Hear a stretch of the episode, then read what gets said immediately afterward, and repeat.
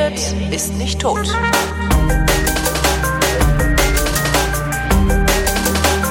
Willkommen zum Geschichtsunterricht einer Koproduktion zwischen Print und D-Radio Wissen und von D-Radio Wissen aus Köln zugeschaltet Matthias von Hellfeld. Hallo Matthias. Hi, grüß dich. Heute vor äh, vielen Jahren der, der Rücktritt Gorbatschows als Präsident der UdSSR. War das noch da die UdSSR eigentlich? Als allerdings, allerdings. Bis wann war die UdSSR die UdSSR? Eben genau, bis zu jedem Tag. 25.12.1991, vor 25 Jahren, tritt der Präsident der Union der Sozialistischen Sowjetrepublik, Michael Gorbatschow, äh, mittels eines Fernsehauftritts ähm, zurück und sagt, äh, damit äh, ist sozusagen vollzogen, was die politische Entwicklung der letzten Monate schon angedeutet hat. Und ich trete zurück und nach mir die Sinnflut und das bedeutete gleichzeitig, dass mit seinem Rücktritt sozusagen das letzte offizielle Organ der UdSSR, nämlich der Präsident, äh, nicht mehr da war. Ah. Und damit endete auch die Geschichte der UdSSR, die ja bekanntermaßen äh, Anfang Mitte der 20er Jahre begonnen hatte mit der Gründung der UdSSR und äh, sozusagen symbolisch wurde dann am Kreml oben auf der Fahnenspitze die rote Fahne heruntergeholt und die russische Fahne, die wir heute auch noch kennen, wurde aufgezogen und damit ist die KPDSU einerseits, aber eben auch die Union der sozialistischen Sowjetrepubliken Geschichte geworden. Ich hatte immer gedacht, der wäre einfach nur zurückgetreten und es wäre weitergegangen. Das heißt, im Grunde war sein Rücktritt einfach nur das Ende einer Entwicklung aus der UdSSR raus. Also er hat das weder ja. ausgelöst noch, ah, okay, okay, okay. Wieder was also er, er, er, er hat äh, es weder ausgelöst, er hat es versucht zu verhindern. Ah. Also die Geschichte ist ja im Grunde genommen, beginnt sie natürlich schon sehr viel früher, das ist klar, aber wir fangen jetzt einfach mal an äh, im Sommer ähm, des Jahres, wo also äh, klar ist, die, es, es gibt so eine Art Putsch, so was ganz Merkwürdiges. Also es gibt so ähm, ein paar betrunkene Generäle und Politiker, die also versuchen, Gorbatschow zu stürzen. Das geht wirklich kläglich in die Hose, ähm, aber auch deshalb kläglich in die Hose, weil die Menschen in äh, Moskau diesen Putsch verhindern, indem sie also eine Menschenkette um das Weiße Haus, also das Parlamentsgebäude machen und äh, eben verhindern, dass sozusagen von dort irgendwelche Befehle rausgehen und sie ähm, bauen Straßensperren. Das erinnert vielleicht noch der ein oder andere, wie also Panzer gegen Straßenbahnwaggons oder Busse. Dann noch Jelzin ähm, auf den Panzer klettert ja, und so. Ne? Und dann, dann das kommt eben ich, dann, ehrlich gesagt, das, das habe ich nie, ich habe das nie verstanden, diesen Putsch ja, und was danach passiert ist, ja, weil das irgendwie. Doch mal. Ja, ja, ja, ist ja gut. Super, super. Endlich wieder was lernen. ja, also jedenfalls, das ist der Moment, in dem tatsächlich der Stern Jelzins nun endgültig aufgeht. Und es geht im Grunde genommen darum, dass Jelzin sich als Verteidiger der Demokratie aufschwingt. Der steht also auf einem Panzer, weil er nicht ins Radio darf, nicht ins Fernsehen darf und äh, spricht über ein Mikrofon oder Megafon äh, zu den Leuten und sagt also, wir werden diesen Putsch nicht akzeptieren, wir werden die Demokratie in diesem Land aufrechterhalten. Aber gleichzeitig ist er auch so eine Art Tribun, also Volkstribun. Er ist schon jemand, der auch die Stimmung ein bisschen aufheizt, der also ähm, zwar einerseits dafür sorgt, dass äh, Michael Gorbatschow dann wieder zurück kann nach Moskau. Ähm, der war, um es nochmal kurz zu erklären, im August 1991 in seiner Datscha und hat dann ein paar Tage Urlaub gemacht und wurde auf dieser Datsche festgenommen äh, oder festgesetzt, sagen wir es mal besser, von Putschisten und konnte also nicht von da weg. Ähm, es wurden gekappt, er hat also keinen Kontakt zur Außenwelt. Und äh, man machte sich überall Sorgen, wo er denn wohl ist. Also in Washington und ähm, in Bonn beziehungsweise in Deutschland und Amerika waren also die Drähte heiß gelaufen, weil man eben nichts mehr von ihm hörte. Und dann kam irgendwann die Meldung, äh, dass also äh, er krank sei und deswegen seine Arbeit nicht mehr fortsetzen könnte. Und deshalb äh, würde jetzt also der und der Nachfolger werden. Und es würde also im Grunde genommen ein Militärsystem etabliert werden. Und dahinter stand der Versuch, die alte UdSSR vor Perestroika und Glasnost wieder zu, zurückzuholen sozusagen. Und damit kommst du eigentlich auf den ursprünglichen Kern des ganzen Problems.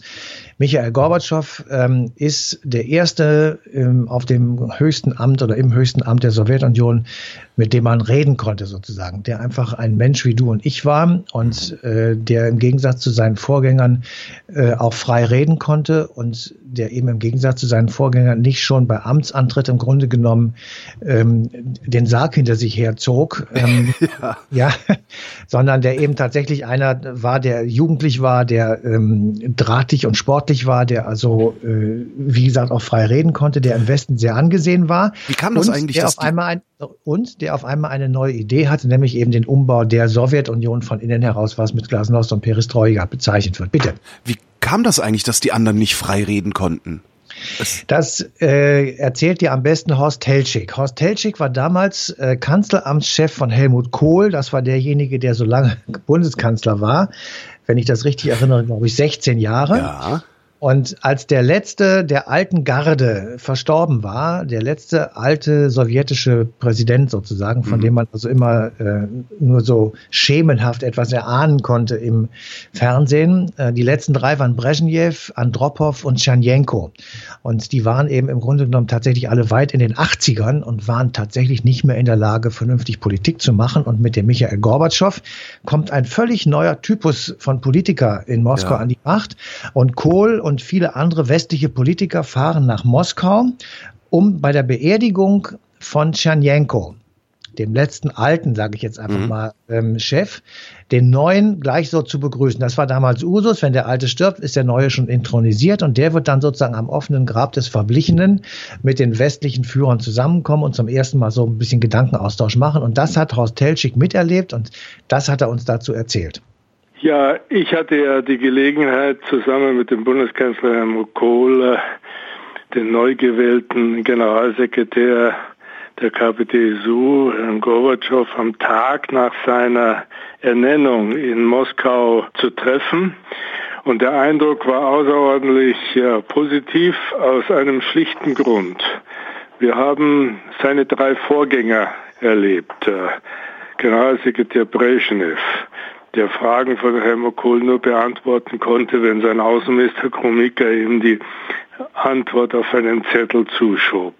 Dann haben wir Andropov in Moskau 1983 erlebt, äh, der auch schwer krank war und ein Dreivierteljahr später verstorben ist. Dann kam zuletzt Tschernjenka, todkrank, den man mal im sowjetischen Fernsehen vorgeführt hat, äh, äh, unterstützt von zwei Personen, um ihm zu zeigen, er lebt noch. Das heißt, wir haben nach drei schwerkranken Generalsekretären, alle sehr alt, plötzlich einen jungen, gesunden Generalsekretär. Also er war jung und vor allem gesund. Was auch anders war, er hat nicht äh, einen langen äh, Vortrag gehalten, einleitend, der in der Regel immer im Politbüro abgestimmt war, sondern er hat munter begonnen zu diskutieren. Wo kam der denn plötzlich her, wenn es vorher nur naja. so alte Säcke waren und auf einmal steht er so, also der, der muss ja doch naja, so, an, an etwas jüngeren alten Säcken vorbeigezogen sein. Naja, so, so äh, unbekannt war er nicht. Also die Kreml-Experten im Westen, die kannten ihn natürlich schon. Er war Parteichef in Sevastopol lange Zeit gewesen und war also dort ähm, hochgekommen und war so in der zweiten Reihe der Partei sehr, sehr lange schon. Ist dann irgendwann als Agrarexperte äh, nach Moskau geholt worden, ist dann ins Politbüro gekommen. Also er hat dann tatsächlich im Prinzip eine ganz normale Parteikarriere gemacht. es gibt eine wunderbare Geschichte. Ähm, er sollte eigentlich schon davor zum Generalsekretär ernannt werden. Und ähm, da erzähle ich jetzt aus dem Nähkästchen, was er mir selber mal erzählt hat, was er mittlerweile auch in seinen Memoiren drinsteht. Also ist nichts Geheimes mehr. Mhm. Ähm, es war seit Lenin gute Sitte, dass man, wenn man verstirbt als ähm, Generalsekretär, dass man dann ein Testament hinterlässt, an dessen letzter Satz dann den Vorschlag beinhaltet für seine Nachfolge. Ah. Äh, damals hat Lenin geschrieben, traut bitte Stalin nicht, nehmt einen anderen. Echt? Und ja, ja. Und oh. seitdem ähm, wurde also äh, dieses, äh, ich sag mal, weitergeführt. So. Und ähm, der Andropov äh, war großer Ziehvater ähm, von Gorbatschow und der hat also, als er sein Testament geschrieben hat, darunter geschrieben, und mein Nachfolger solle bitteschön Michael Gorbatschow werden. Das wäre dann aber schon 1983 gewesen. Tatsächlich wurde er erst 1984 Generalsekretär, weil nämlich im Politbüro das Testament schon mal vor der Veröffentlichung kurz gecheckt wurde. Das glaubt man nicht, aber es tatsächlich richtig so. Hat also ein, ähm, ein Mensch, der äh, den, ähm, den Tschernjenko, den ähm, den Tschernjenko dann haben wollte, diesen letzten Satz schlicht und ergreifend abgeschnitten, ja. Und anstatt den Schnitzel wegzuschmeißen, hat er ihn aufgehoben. Deswegen weiß man das überhaupt. Und deswegen wurde eben nicht Gorbatschow als Nachfolger von Andropov äh, gewählt, sondern Tschernjenko. Und damit war nochmal sozusagen ein knappes Jahr lang Stillstand. Mhm. Ähm, heute kann man darüber lachen. Damals war es natürlich für Russland, für die Sowjetunion eine Katastrophe, weil äh, in dieser Zeit eben der Niedergang der Wirtschaft immer weiter ging. Und jetzt kommt im Grunde auch das Problem von Gorbatschow. Als er dann tatsächlich zum Generalsekretär ernannt worden war, fing er an, seine Politik umzubauen mit äh, Glasnost und Perestroika. Also er führte Offenheit ein, man konnte auf einmal diskutieren, es wurden Probleme angesprochen und nicht mehr weggeschlossen. Ähm, es wurde Kontakt aufgenommen zum Westen, es sollten Handelsbeziehungen entstehen, es sollte tatsächlich auch eine neue Form des Wirtschaftens möglich werden. Also es sollte im Grunde genommen eine Reform im Inneren werden, die das Land aus dieser Katastrophensituation in ihrer Wirtschaft herausholen würde und dann damit auch überlebensfähig machen sollte. Mhm. So, und nun, pass auf, nun, nun ist es also so, dass äh, diese neue Politik natürlich Konsequenzen hatte. Auf einmal haben die Leute gemerkt, oh, wir können diskutieren, oh, wir können dies, wir können das, ähm, haben dann aber gemerkt, trotzdem fehlt immer noch, äh, ich sag mal, Grundnahrungsmittel. Trotzdem gibt es immer noch Probleme mit der Versorgung von Benzin oder mit Schrauben, was weiß ich. Also es war Mangel an jeder Ecke. Und zu, in dieser Situation kommt als weiteres hinzu sozusagen die Explosion des ähm, Kernkraftwerks in Tschernobyl. Mhm ähm, und die hohen Kosten für die Atombewaffnung der Sowjetunion. Und all das zusammen hat Gorbatschow im Grunde genommen sehr schnell bemerkt, führt in die Pleite. Also der Staat ist im Grunde genommen bankrott. Und das ging nur zu lösen dadurch, dass er Kredite bekommen hat aus dem Westen.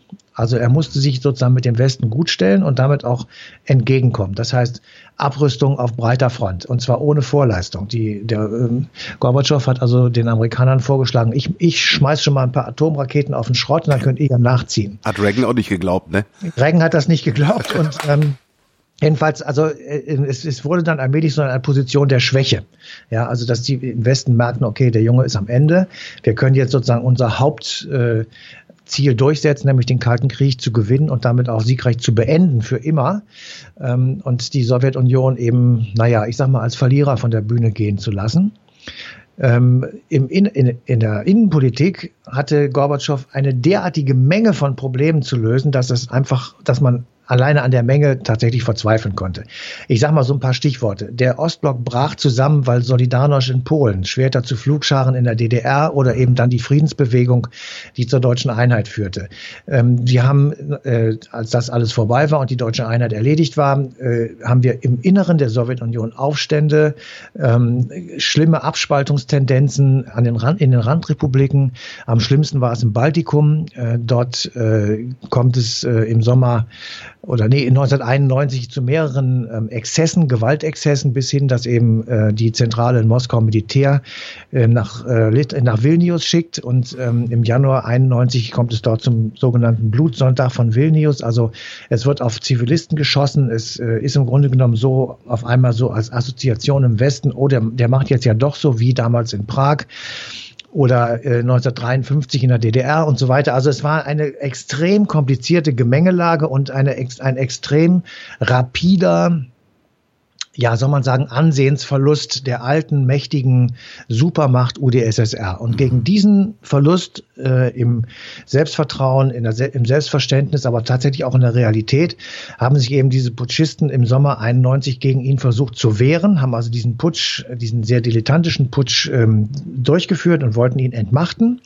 Und Gorbatschow überlebt das zwar, politisch und tatsächlich körperlich. Raisa eben nicht. Die hat sehr gelitten da an dieser ähm, Verbannung, will ich mal sagen, die ein paar Tage gedauert hat und sie hat da also ein, ein schwere Probleme hinterher gehabt. Wie tatsächlich, also nur weil, wegen der paar Tage, die sie naja, sie hatte Herzprobleme und ja. die, haben sich da verschlimmert, weil sie einfach Angst hatten und ja. äh, sie wussten eben nicht, äh, wie, wie das ausgehen wird. Und Todesangst äh, ja. über ein paar Tage ist sicher nicht gut, wenn man ähm, sowieso, sowieso schon Genau.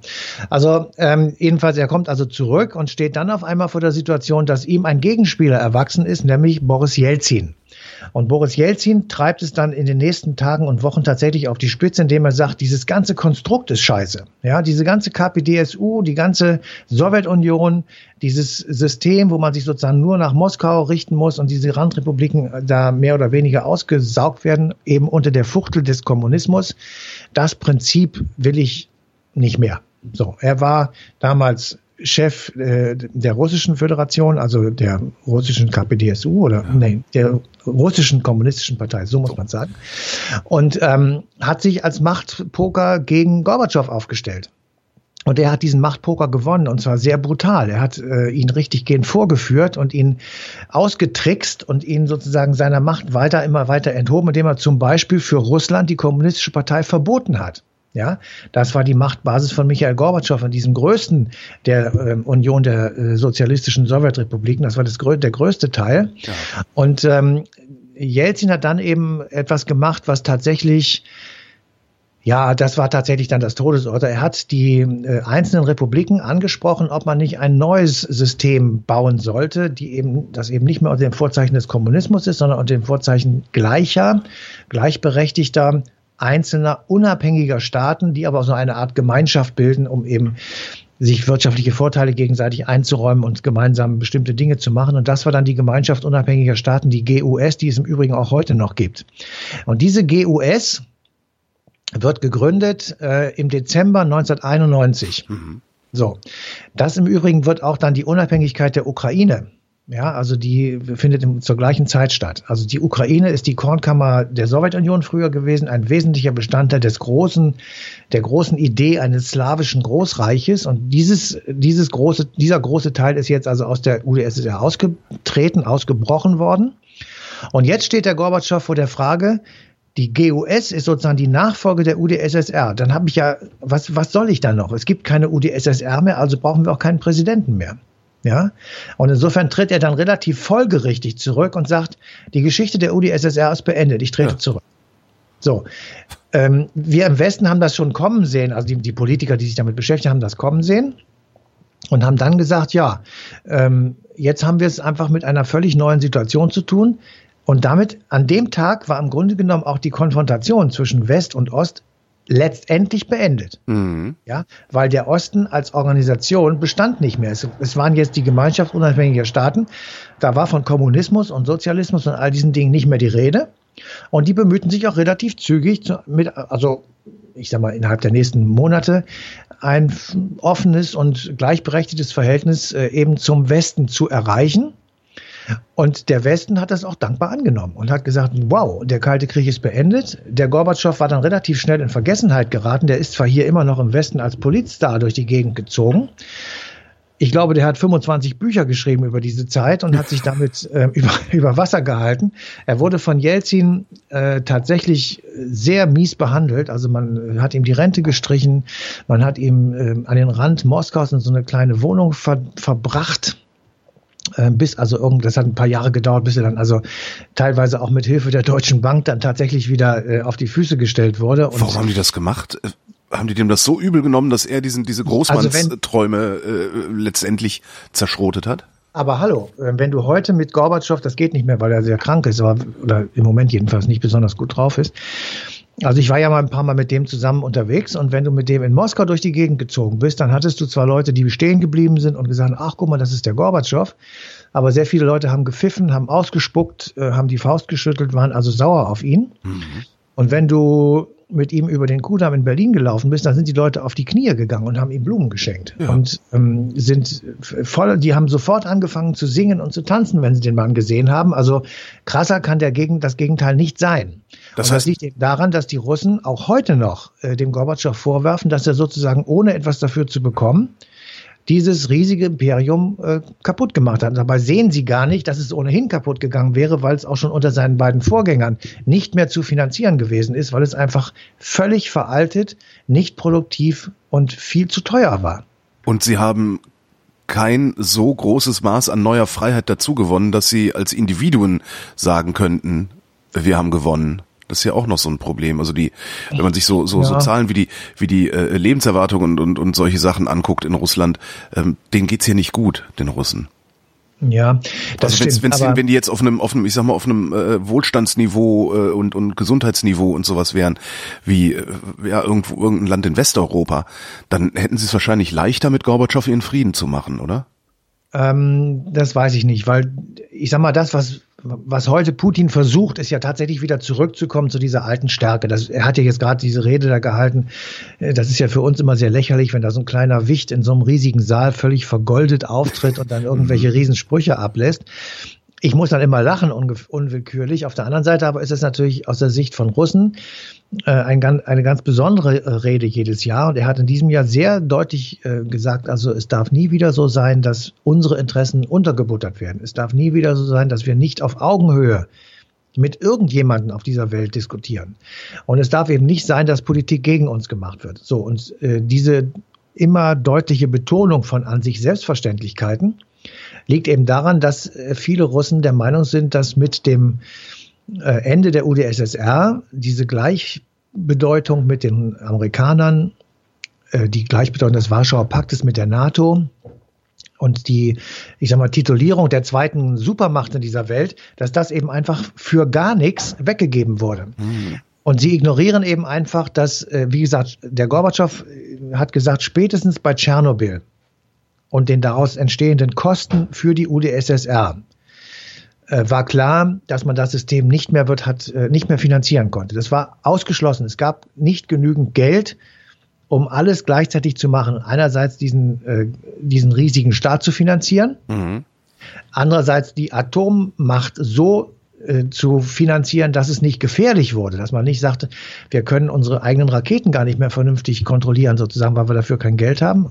Und dieses Riesenproblem Tschernobyl, das ja jetzt gerade erst wieder mit einem neuen Deckel versehen worden mhm. ist. Also man, man sieht ja, dass das, das wird noch hunderte von Jahren so weitergehen müssen. Und ähm, also diese Kosten, die da eben ähm, klar waren, da hat er dann gesagt, das, äh, das hilft jetzt nicht, da, da müssen wir raus, das, das geht nicht mehr. Hat er sich später eigentlich irgendwas vorgeworfen oder vorzuwerfen gehabt? Hat er irgendwann mal gesagt, äh, da und da habe ich Fehler gemacht oder ich hätte es anders machen sollen? Nee, also jedenfalls, ich habe davon nichts mitbekommen. Er ist natürlich tatsächlich, er ist selbstverständlich auch kritisch und er hat auch bestimmte Sachen gesehen und äh, ich habe ihn mal gefragt, ob er sich eigentlich überhaupt hat vorstellen können, dass am Ende seiner Politik im Grunde genommen die UdSSR weg ist. Hat er natürlich gesagt, nee. Mhm. ich wollte ja, dass die UdSSR gestärkt aus diesem ganzen Kladradatsch hervorgeht und dass es eben äh, weitergeht und dass man ähm, besser leben kann in der UdSSR. Also er hat natürlich gute Absichten für sein Land, das ist doch vollkommen klar. Ja. Aber auf der anderen Seite hat er eben, weil er so ein bisschen naiv ist und vielleicht auch ähm, die falschen Berater hatte, eben vollkommen unterschätzt, was das für Kräfte sind, die er dadurch freisetzt, dass er sagt, Glasnost und Perestroika.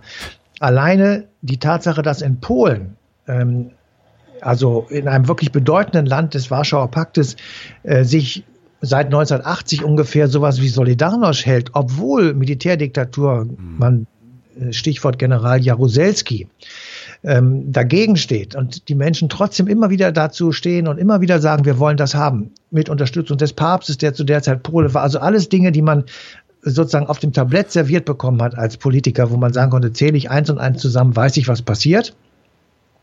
Das hat er alles unterschätzt. Er hat auch unterschätzt, dass äh, äh in der DDR, wo er dachte, das sind so die Vorzeigesozialisten, ja. äh, dass dann tatsächlich äh, so etwas passiert. Aber er hat dann eben auch gesehen, mit dem Honecker, den hat er ein paar Mal getroffen, äh, hat er gesagt, äh, das war, das war wirklich niederschmetternd. Ja, also Honecker war zum Schluss seiner Tage tatsächlich offenbar ein, ein sehr starrsinniger und äh, unbelehrbarer, ähm, harter Knochen. Mhm. Und das war tatsächlich Gorbatschow nicht. Also wenn du den persönlich kennenlernst, das ist so Typ netter Großvater, ja. ähm, der mit, mit wachen, lachenden Augen auf dich zukommt, der gerne einen trinkt und der sehr gerne isst. Also ein sehr gemütlicher Typ. Ähm, und man kann sich sehr gut vorstellen, wie der mit so einem wie, der, wie dem Honecker eben tatsächlich überhaupt nicht zurande kommt. Das galt auch für Ceausescu, den fand er ganz schrecklich. Also, äh, also die Führungsgestalten des Ostblocks, das war alles eine Nummer zu klein für den Mann. Mhm. Ähm, und trotzdem hat er eben tatsächlich, äh, ich sag mal, die Konsequenz seines Handelns äh, nicht absehen können. Auf der anderen Seite, wenn du dir die, die, die Fakten, die Ausgangslage ich sag mal, Anfang 1984 äh, anschaust, also als Gorbatschow KPDSU-Generalsekretär wurde, dann war vermutlich nicht viel anderes möglich, als äh, mit dem Kram aufzuhören, weil das ist einfach tatsächlich völlig überschuldet gewesen und vollkommen marode. Und wahrscheinlich hat er selber, wahrscheinlich haben die ganzen Staatsführer, also auch so Honecker oder Ceausescu, auch massiv unterschätzt, wie unfrei die Bevölkerungen tatsächlich waren. Äh, bestimmt. Weil also ganz das, sicher. das hat ja, das hat ja, das, das, das ist ja nicht so irgendwie, das, das war ja keine Evolution, das war ja Revolution, das ist ja wirklich auseinandergestoben ja. ähm, und, und, und explodiert, äh, als die Leute äh, gesehen haben, Moment mal, äh, hier geht Freiheit lang und, und die haben sie sich dann genommen. Also das, das, ich finde so im Nachhinein, das musste so passieren und das musste auch so ja. schnell passieren, weil so ja. hart wieder unterdrückt. Ich meine, man muss sich das nur mal vorstellen.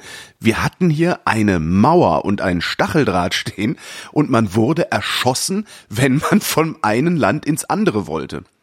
Und noch eher, wenn du raus wolltest, wurdest du erschossen, als dass du erschossen wurdest, wenn du rein wolltest. Das ist schon äh, ja, das ist wirklich irre. Und äh, also noch, wenn man, also das ist natürlich äh, unsere speziell deutsche äh, Geschichte gewesen, aber bleiben wir mal bei Ceausescu und Rumänien, äh, da war ja bitterste Armut. Ja. ja. Der, der Ceausescu hat das Land richtig gehend äh, runter, richtig runtergewirtschaftet. Ähm, durch falsche, jahrelange falsche Politik und äh, arrogante, schnöselige, blöde Politik, die also außer zu seinem Vorteil zu nichts taugte. Und insofern äh, hatten die Leute irgendwann die Schnauze voll und haben ihn einfach erschossen. So ja. ist das. Äh, man muss das ja nicht gut heißen, aber die, das tatsächlich, dass es eben so gebrodelt hat ja. unter dem und das haben alle äh, tatsächlich unterschätzt. Im Übrigen auch hier im Westen. Also ähm, Genscher, der ja damals Außenminister war, Kohl, der damals Bundeskanzler war, die haben alle irgendwie mit großen Augen darüber geguckt, haben erstmal, waren erstmal distanziert, also Genscher weniger als Kohl, aber sehr distanziert. Ronald Reagan hat äh, dem überhaupt nicht getraut. Ja, Ronald Reagan hat äh, Gorbatschow genauso eingeschätzt wie vorher Brezhnev oder Andropov oder Tschernjenko. Also es waren alles für ihn Gestalten des Bösen. Mhm. Und ähm, es war sehr schwer sozusagen für den Gorbatschow, sich hier im Westen überhaupt erstmal durchzusetzen. Das begann im Übrigen merkwürdigerweise bei Maggie Thatcher in London. Dort ist er schon mal gewesen, bevor er Generalsekretär geworden war und hat dort also äh, gewaltig Eindruck äh, hinterlassen. Und auf einmal sagten die tatsächlich in, in 10 Downing Street, oh, da kommt ein neuer Typus, ja, ja. ein neuer, ein neuer Typ Politiker. Und eben nicht wie an, äh, also vielleicht erinnert sich noch der eine oder andere an Gromyko. Gromyko, ja? den Namen kenne ich noch, aber der mehr Gromyko, auch nicht. Der, der Gromyko war ungefähr 3000 Jahre Außenminister ja. und, und hat in diesen 3000 Jahren nicht einmal gelacht. So, das war das war das Pokerface der, der Außenpolitik. Der war, ich glaube, 30 Jahre Außenminister, jedenfalls noch länger als der Genscher. Und ähm, der hat, das war du, du identifiziertest dieses Land mit diesem Typen. Ja. ja? Die lachen nicht, die sind mürrisch. Genau, und ständig fahren Panzer vorbei. Fahren so. immer nur Panzer an ihnen vorbei und sie saufen alle wie die Löcher. Ja. ja. Und das kann ich wirklich bestätigen. Die saufen tatsächlich wie die Löcher. da, da kriegst du kein Bein auf die Erde, wenn du mit denen saufen musst. Und äh, lass es direkt am Anfang sofort sein. Es hat keinen Sinn. Also und damit war eben, Gorbatschow war tatsächlich etwas komplett Neues. Und deswegen war die Tatsache, dass er dann zurückgetreten ist, Weihnachten 1991, natürlich auch für viele im Westen eine Zäsur. Jetzt war auf einmal dieser nette Typ weg. Ja. Ja, und dann kam Boris Jelzin und der Boris Jelzin war ja am Anfang noch nicht so ein, äh, sage ich jetzt mal vorsichtig, äh, dem Alkohol zugeneigter Politiker, sondern es war ja erstmal jemand, der äh, so, so aus der Position der Machtlosigkeit heraus versuchte das Beste zu machen. Er hatte ja sehr viele Freunde. Er war also bei Kohl sehr gerne gesehen und er war also ähm, als jemand, der nun sozusagen äh, endlich ein, ein Repräsentant Russlands eben ohne Vorzeichen Kommunist. Der ist aber auch äh, schnell abgestürzt, ne? Der ist dann sehr schnell abgestürzt, tatsächlich, weil er auch an den Problemen gescheitert ist. Also das Land ist äh, na, natürlich auch äh, nach dem Rücktritt von Gorbatschow mit den gleichen Problemen belastet gewesen wie vorher. Und wenn man es jetzt auf ein paar Schultern verteilt, die aber alle nichts haben, das nützt ja nichts. Du musst trotzdem irgendwie ähm, finanziert werden und du musst trotzdem irgendwie ich mein äh, Produktivität ähm, herstellen. Ich meine auch persönlich abgestürzt, weil an, an Jelzin erinnere ich mich eigentlich immer nur als äh, äh irgendwie betrunken aussehenden äh, ja.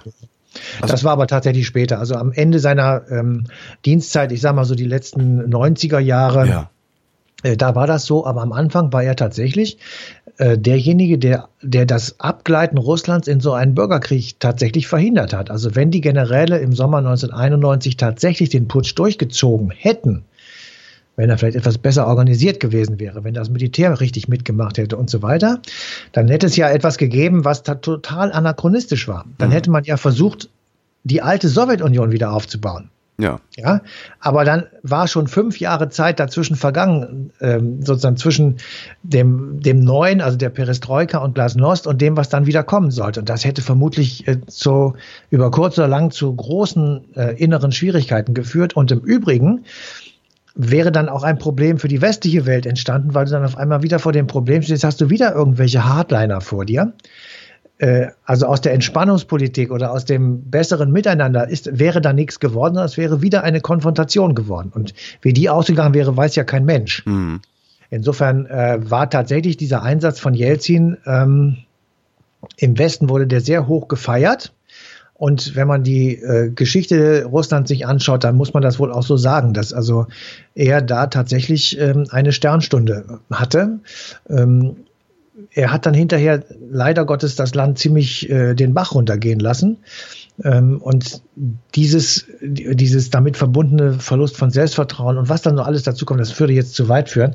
Aber jedenfalls im Endeffekt versucht Putin heute das wieder zurückzudrehen indem er einfach den Leuten versucht klarzumachen, äh, wir, wir, sind, sind eine wer. große, genau, wir sind wieder wer, wir sind ein großer Staat, äh, sozusagen Heimat Russland, also all diese für uns eher nationalistisch klingenden Begriffe werden da ja im Moment wieder etwas hochgefahren. Hm. Und ähm, man muss das nicht gut finden. Also ich finde das alles nicht gut, aber äh, ich, ich kann ja versuchen, es zu verstehen. Und das wäre so ein Punkt, wo ich sagen würde, ja, äh, wenn man das alles mit berücksichtigt und wie das eben sich entwickelt hat und von wo ähm, ich sag mal, die ehemalige Sowjetunion kommt und wie sie eben heute aussieht oder wie sie vor Putin, sagen wir einfach mal, ausgesehen hat, dann kann man schon vieles von dem nachvollziehen, dass die eben versuchen, so ein bisschen wieder von dem Stand zurückzubekommen. Matthias von Hellfeld, vielen Dank. Bitteschön. Und euch danken wir für die Aufmerksamkeit und verweisen darauf, dass die passende Sendung Eine Stunde History am 25. Dezember 2016 auf D-Radio Wissen läuft.